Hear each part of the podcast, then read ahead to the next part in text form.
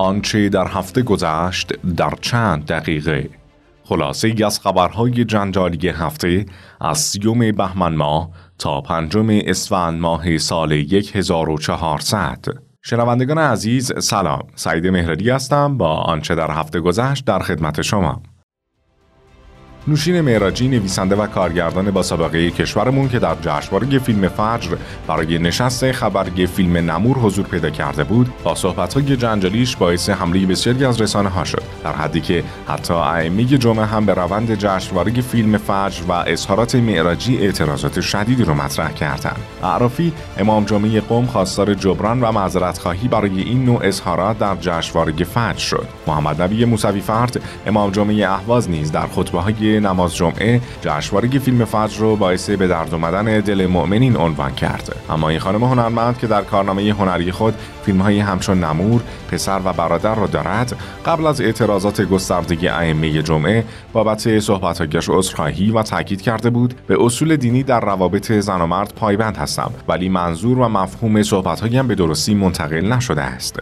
محمد مهدی اسماعیلی وزیر فرهنگ و ارشاد اسلامی در واکنش به انتقادات نسبت به جشنواره فجر اعلام کرد خطای یک فرد را نباید به کل جامعه هنری بست داد. انصاف هم نیست یک نقطه ضعف را به همه بخشای رویداد مهمی چون جشنواره فجر نسبت دهیم. هنرمندان سرمایه های ما هستند و کسی حق ندارد با ادبیات غیر فرهنگی با این عزیزان صحبت کند. رئیس جمهور هم در جلسه هیئت دولت با ورود به اظهارات نوشین معراجی در جشنواره فجر گفت. در حاشیه جشنواره فجر اظهار نظر غلطی انجام شد که با وجود عذرخواهی مکرر گوینده وزارت ارشاد نیز اون سخنان را محکوم کرد. البته ما معتقدیم که خطای آشکار فردی نباید به جامعه هنری تعمیم داده شود.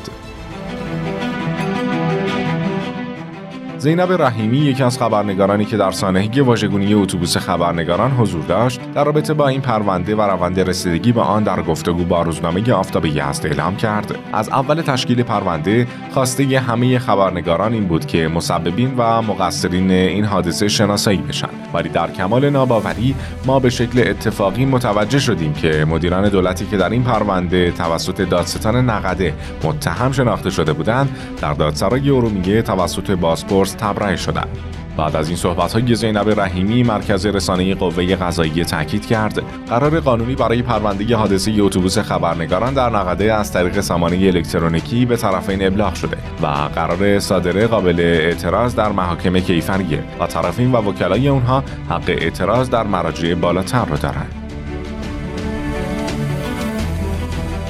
بر اساس اعلام رئیس سازمان خصوصی سازی تلسم 24 ساله باشگاه های استقلال و پرسپولیس بالاخره شکست و این دو تیم نزد سازمان بورس ثبت شدند. این اتفاق باعث واکنش های زیادی بین طرفداران سرخابی ها و کاربران فضای مجازی شد. در هفته ای که گذشت یک تریلر در بشش مسجد مقدس جمکران را شکست و وارد محدودگی مسجد مقدس شد. راننده این تریلر همکنون در بازداشت پلیسه و بررسی اولیه نشون میده در هنگام حادثه دارای حالت طبیعی نبوده. این تریلر بعد از تخریب این درب و ورود به محوطه منحرف و متوقف شده. بر اساس این گزارش زائران و مجاوران به خارج از صحنه صاحب زمان هدایت شدند و بلافاصله امنیت کامل در این صحنه مسجد مقدس جمکران برقرار شد.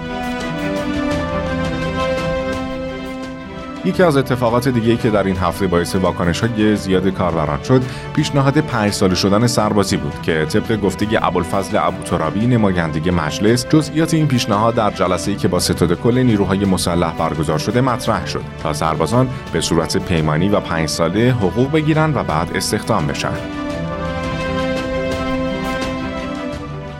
یکی دیگر از جنجال های مهم این هفته انتشار فیلمی بوده. از رفتار عجیب علی اکبر پور محمدی فرماندار رفسنجان که در پاسخ به سوال خبرنگار محلی در خصوص انتقال آب رودخانه شهرستان گفت حواس جمع باشه یک بار دیگه تکرار کنی در دهانت می‌زنم. این اتفاق با واکنش های زیادی روبرو شد. تا حدی که وزیر کشور دستور برکناری پور محمدی از فرمانداری رفسنجان را صادر کرد. یک فروند هواپیمای جنگندگی F5 به علت نقص فنی در شهر تبریز در این هفته سقوط کرد. در پی این حادثه دو خلبان عزیز به مقام شهادت رسیدند و یکی از هموطنان غیر نظامی هم متاسفانه جان خودشون را از دست دادند.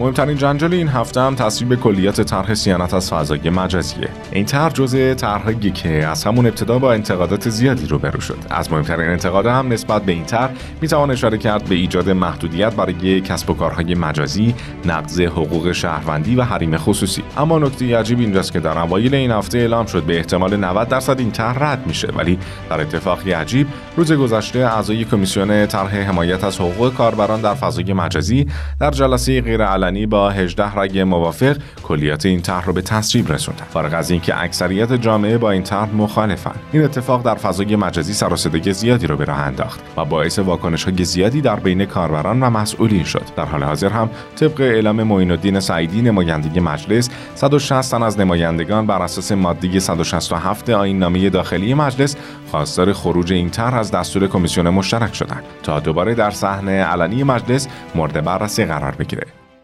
تا خبرهای جنجالی هفته بعد همه شما رو به خدای بزرگ میسپاریم. شاد باشید و برقرار خدا نگهدار.